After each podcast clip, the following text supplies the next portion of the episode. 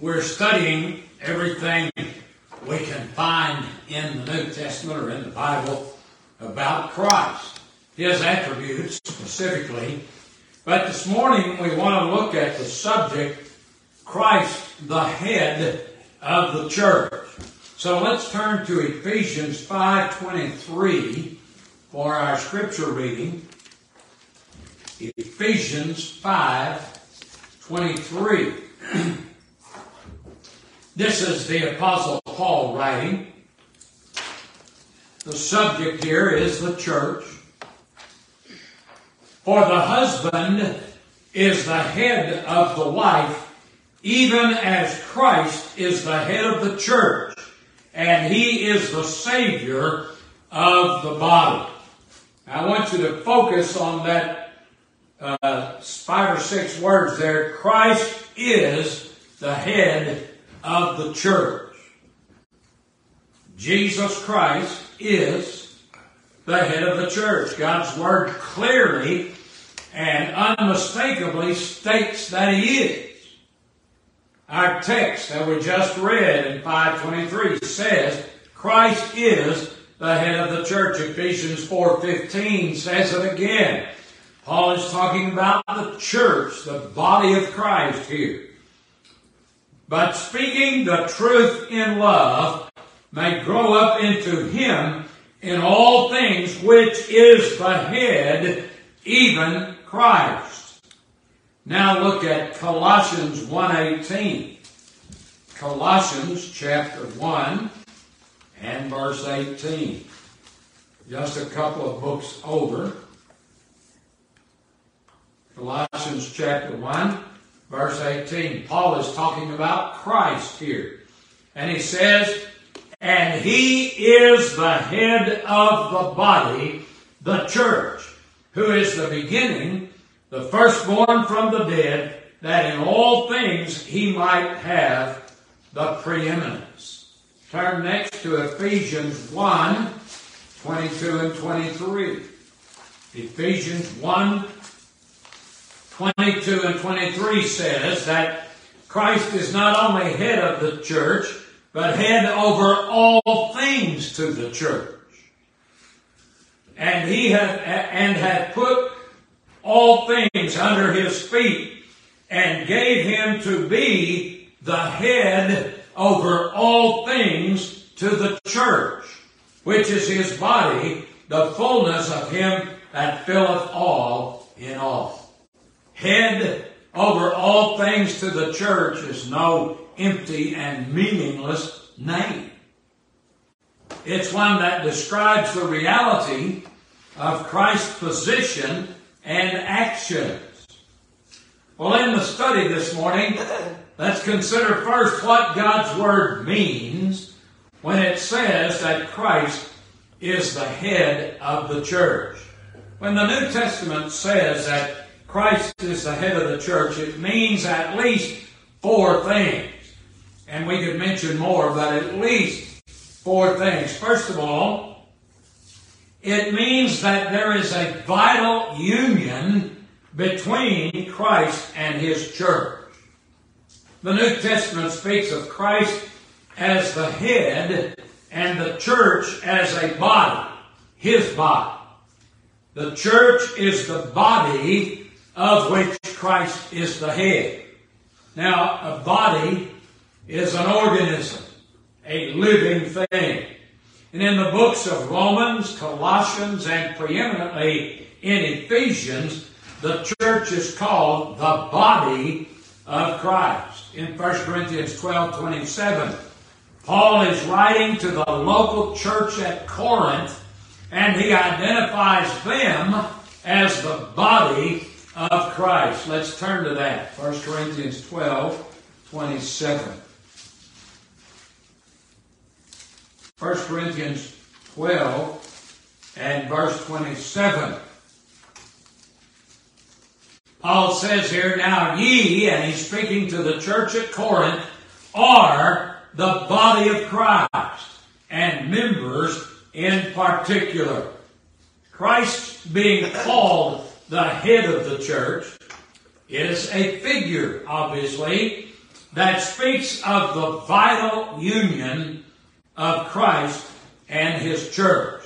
The head is the source and center of life for the human body. Jesus Christ is the life-giving head of His churches. Colossians 3 4, speaking of Christ, says, He is our life. John 1 4 says, in speaking of Christ, that in Him was life. The spiritual life of every member of the body, the church, depends on the life of the head. Once John the Baptist had been beheaded, he had no life. The vital relation between John's body and his head had been ended, and he died. Concerning the church, separate the body from the head or place an intermediary between the head and the body, and you instantly have a dead body.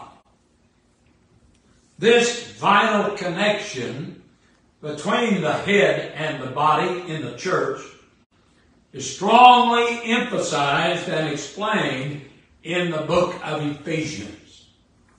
Secondly, when the New Testament calls Christ the head of the church, it means that Christ rules supremely in the church.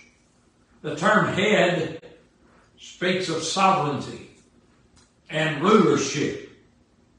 The head of the human body is not just the source and center of life, it is the office of supreme government of the body. The head is the location of knowledge and judgment. Your head guides all of your body parts. The brain in the head directs the functions of the body. The brain in your head tells your hands and feet what to do and tells your mouth what to say and your eyes where to look. And just as the brain directs the functions of the body, so Christ directs the church. In the church, Jesus Christ is the great directing head. He only is the one who gives binding commands. I want to go back and say that again. In the church, Jesus Christ is the great directing head. He only is the one who gives binding commands. All of the members of a church of Jesus Christ may expect their great head to direct them in what is best for them. When we need to do something as a church, where do we go? What directions? We go to the head, to Christ. And the members of Christ's body delight to do the will of their head. If church members are truly spiritual people, Christ rules them as the head governs the various parts of the human body. Spurgeon said it like this Christ is the political head of the church as a king is head of his subjects. The head has authority and thus lightly controls the body. Jesus Christ is Lord over all things in the local New Testament church. Look at Ephesians 1 22 and 23 again. Ephesians 1 22 and 23.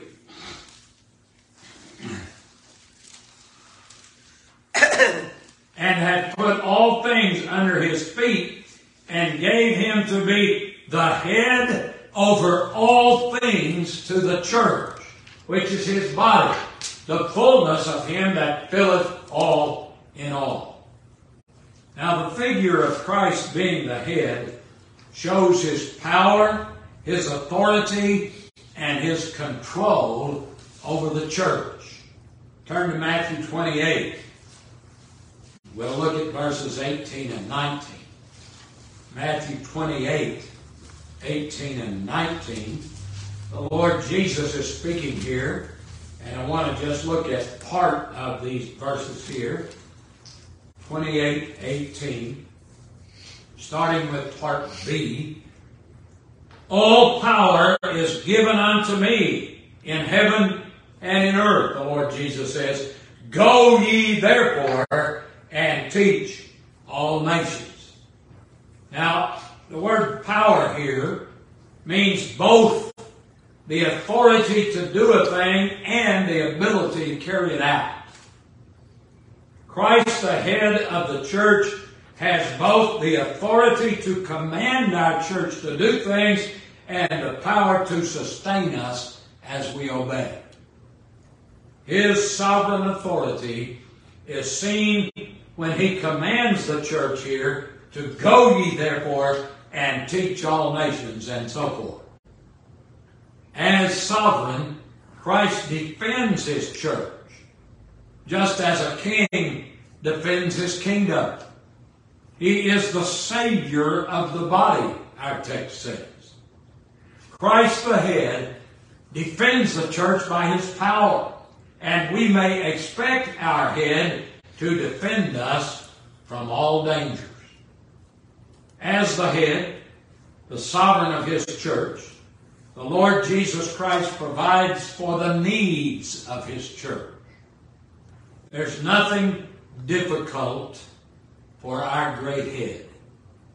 There are no limitations on his power to act in any situation. Sometimes we get a little worried about our church's financial shortfalls. Whatever church you've been in, Uh, including ours, we sometimes worry about that. But when we do, we have forgotten that Jesus Christ is King of kings and Lord of lords, and as such, He's going to provide our every need. It's been demonstrated here over and over and over. If God could feed two and a half million Israelites for 40 years in the wilderness and see that their clothes and their shoes did not wear out, and if He provided a shade over them every day so the sun wouldn't harm them, then why should we who are Christ's people in His church be worried about having the means to carry out Christ's work? You know, that's, we say that, but do we really practice that? Do we really follow that? Thirdly, when the New Testament says that Christ is the head of the church, it means Christ has a loving and intimate relation to his church. Look at our text again in Ephesians 5:23. Back to the text in Ephesians 5:23. For the husband is the head of the wife, even as Christ is the head of the church, and he is the Savior of the body. Now look at verse 25 in this same chapter that describes this headship of husband over wife and how it works. Husbands, love your wives even as Christ also loved the church and gave himself for it. The figure here comes from the marriage relation. In marriage, there is a special relationship between husband and wife. It's a very close relationship, very intimate relationship. Is there anything more closely connected than your head is with your body and its various parts? Unless it be that intimate relation, but loving relation of husband and wife in marriage. This is the imagery under which God's Word represents to us the intimate, loving relation of Christ to, and the church. Jesus Christ is head over the church in the same sense in which the husband is head over the wife. When we say that the husband is the head of the wife, we mean He is the loving ruler of his wife. Christ, the head, rules his church in love, just as the husband, as head of the wife, rules her in love. Headship in marriage speaks of the wife's submission to and dependence on her husband's headship. Now look at Ephesians 5 22 and 23. If you're still there, 5 22 and 23. Wives, submit yourselves unto your own husbands as unto the Lord. For, or because, the husband is the head of the wife, even as, or just like Christ is the head of the church. And he is the Savior of the body. Just as the husband, as head, obtains his wife's obedience voluntarily from her heart, so Christ obtains the obedience of his church. The church yields spiritual obedience to no one but Christ. Just as a wife yields submission to no one but her husband. Fourthly, when the New Testament says Christ is the head of the church, it means that Christ is the beauty of the church. The head is the beauty, the glory of the human body. Now, some of us are more beautiful in the head than others are. But that's the, that's the glory of the human body, the head. A person's beauty and attractiveness is mostly in his face. The face radiates the intelligence and wisdom and character and determination of a person. In this sense, Christ is also the head of the church. He is its beauty. He is its attractiveness. He is its intelligence, its wisdom, and its character. That church is ugly that does not have Christ as its head. Because the beauty of Christ is not seen in that church. What we sometimes call the fighting fundies, the fighting fundamentalist churches, are notorious for arguing and bickering, bickering and bitterness and cantankerous. You ever been to some of those churches?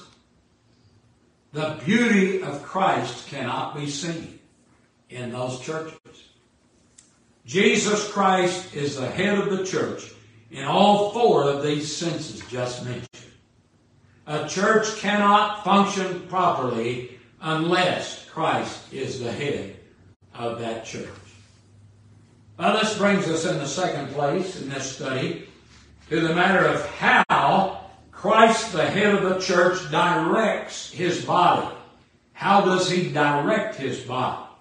How does he rule over and direct the actions of his churches? Jesus Christ reigns over his church by the laws that he has enacted. These laws are revealed in his written word. The Lord guides his church through his law book as the Holy Spirit reveals and applies its meaning to the minds of his people. Christ, the lawgiver of the church, has left us a statute book that is sufficient to guide us in every problem and every need. The scriptures are a full and sufficient revelation of God's will, of Christ's will for all situations. Christ the head, directs his church through his written word. You're familiar with 2 Timothy 3 16 and 17, where Paul says, All scripture is given by inspiration of God and is profitable for doctrine, for reproof, for correction, for instruction in righteousness, that the man of God may be perfect or spiritually mature, truly furnished unto all good works. And that applies to the church as well as to the individual. The Bible is the sole instrument through which Christ's authority over the church is expressed. The Bible reveals Christ's doctrines and provides the rules of conduct for the church. Each church is responsible for searching the scriptures, finding the Lord's will for them, and then cheerfully submitting to that will. The Lord Jesus Christ does not direct His church through tradition. Any tradition that's not found in God's Word is out of place when it's applied to the church. It doesn't matter where a doctrine may come from, even from 2,000 years of religious tradition. If it does not come from Christ in His Word, it must not be accepted by the church.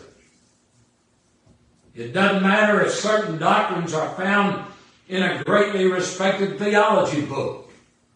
If they did not come from Christ, the head of the church, the church must not submit to those doctrines. Since Christ is the head of the church, only He can make laws and prescribe doctrines for the church. No one can add a single word to the faith once for all delivered to the saints in God's Word. The thing that directs the church is not tradition. Furthermore, the thing that directs the church is not the times in which we live. A lot of churches are directed by the times in which we live. We are not to find out what the boomers want and then give them those things in the church. That's what's going on in most churches today. We are not to update our preaching to make it more in keeping with the times. The popular philosophies and fads and desires and whims of the day are not to govern what we preach in our church. The Word of God says that we are to preach nothing but Jesus Christ and Him crucified. The church is not to be guided by anything else but Christ, the head of the church. Whatever cannot be found in the scriptures is not the will of Christ, the head of the church. Where Christ's word does not reign, Christ's preeminence does not exist. How can Christ have the preeminence if his authority is stripped away from him and his word? Finally, in this study, let's look at some others who seek to be the head of the church. This is the application of what we've said thus far. Some others who seek to be head of the church.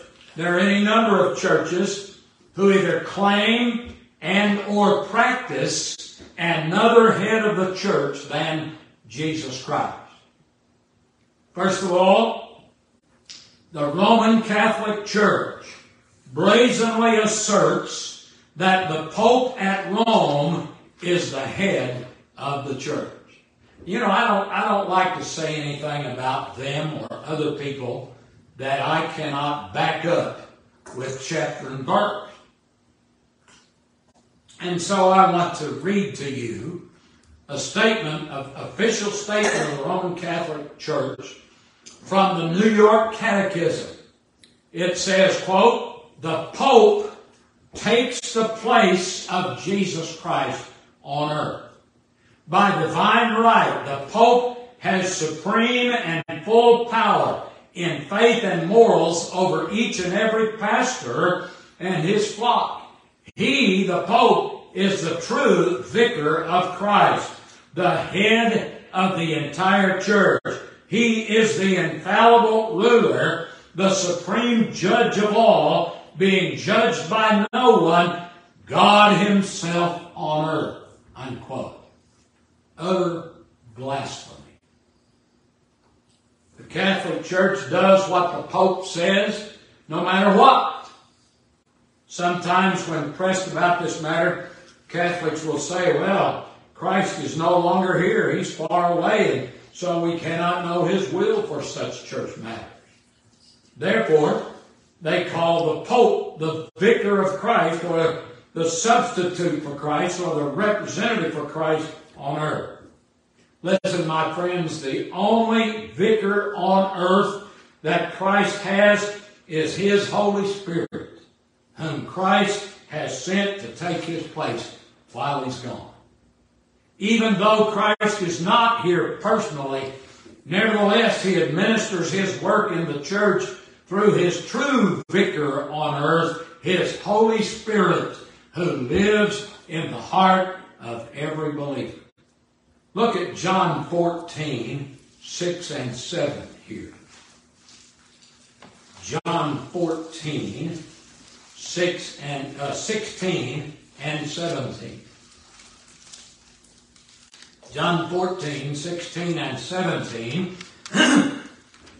and I will pray the Father, and he shall give you another comforter, that he may abide with you forever, even the Spirit of truth, whom the world cannot receive, because it seeth him not, neither knoweth him, but ye know him, for he dwelleth with you and shall be in you. Now look at John 15, 26. John 15, verse 26. But when the Comforter is come, whom I will send unto you from the Father, even the Spirit of truth, which proceedeth from the Father, he shall testify of me. The Lord Jesus says to his churches in Matthew 28, 20, Lo, I am with you always, even unto the end of the world. Amen. In his Holy Spirit, Christ, the head of the church, is present with us in the church. As we have seen, Jesus Christ is the living head of the living church, and as such, he is the source and center of life to the church. Think about it. Popes die and pass off the scene. So how could a church live if its head is dead? The true head of the church lives forever.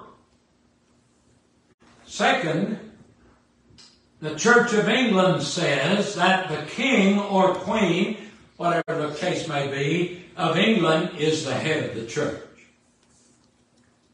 The former queen of that country made this statement at her coronation. Quote, I, Elizabeth Regina, by the grace of God, head of the church, unquote. B.H. Carroll uh, said this uh, said this statement becomes a problem when 1 Timothy 2.12 is read, where the scripture says, I suffer not a woman to teach nor to usurp authority over the man. Wipes out the Queen of England as the head of the church.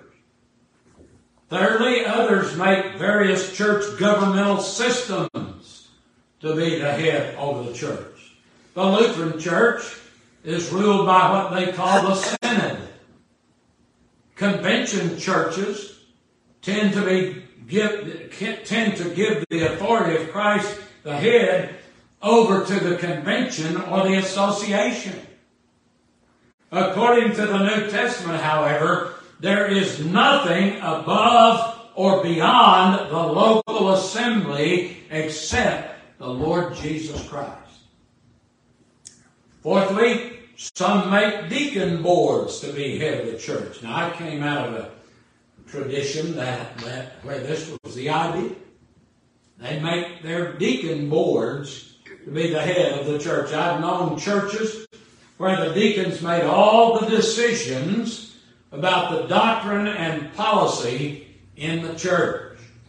I've heard, I've heard uh, preachers say, they told me when I said, is your church going to do so and so?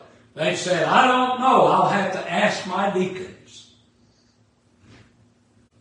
Listen, the New Testament gives no authority at all to the deacons in the church. not to take care of the church's business, not to boss the pastor, not to function as the board of directors. There is no authority for any of those things in the New Testament. Some make famous preachers and Bible teachers to be the head of the church.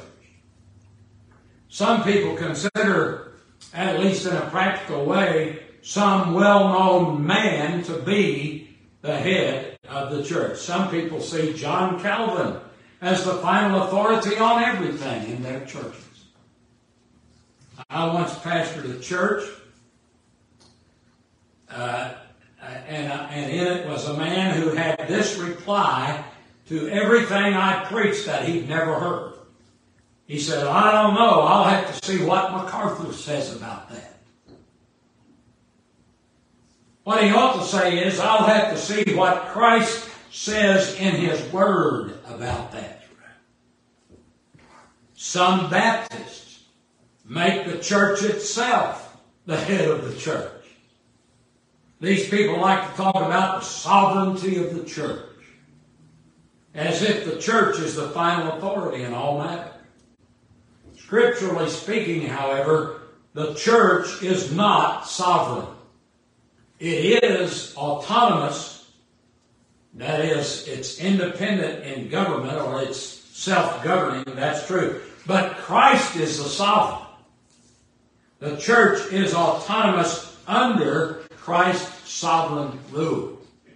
Absolute authority in the church belongs to Jesus Christ alone and has not been transferred to the church. Some Baptists make other churches to be the head of the church. They transfer headship of their churches to other Baptist churches and say that they can't even organize a new church without the authority of another Baptist church. Scripturally, however, no church has any right to assume superiority over another church for any reason. No church is dependent on another church for anything. Each church is dependent on Christ, the head. Christ's power or authority has not been transferred to other churches. It remains His alone. Sometimes Dictatorial pastors become head of the church.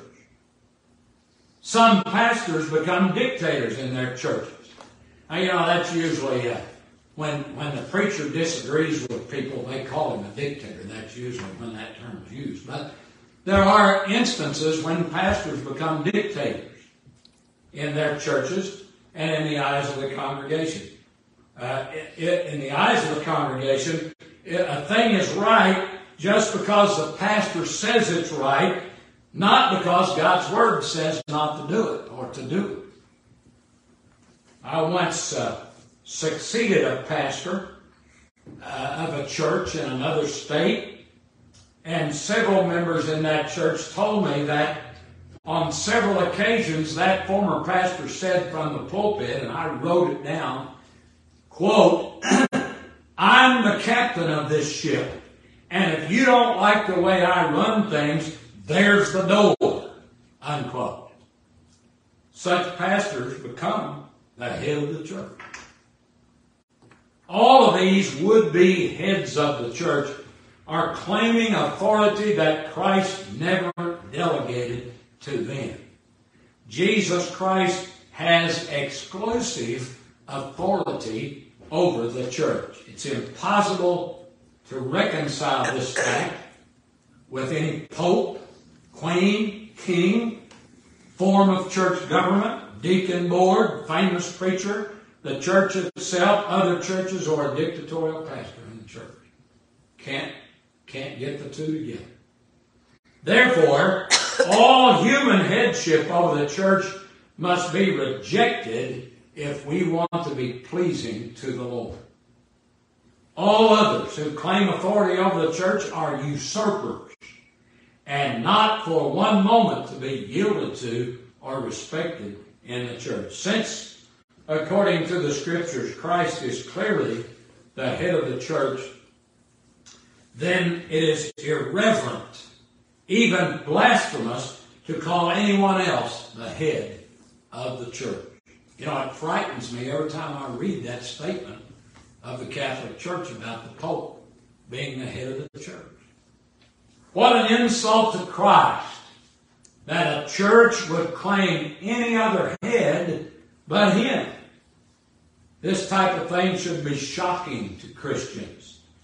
Charles Spurgeon said along these lines, quote, We should be no more shocked to hear a man claim to be the creator of all things than we are now when a mortal is designated head of the church. Unquote. In conclusion, no authority is to be yielded to in the church except that of Christ, the head of the church. May Jesus Christ truly be the head of Central Baptist Church of Grenada, Mississippi. Let every church of Jesus Christ declare that she follows the headship of no man, but obeys Jesus Christ alone. And that's the end of our lesson today, but next time, the Lord willing, we'll look at Christ and His creation.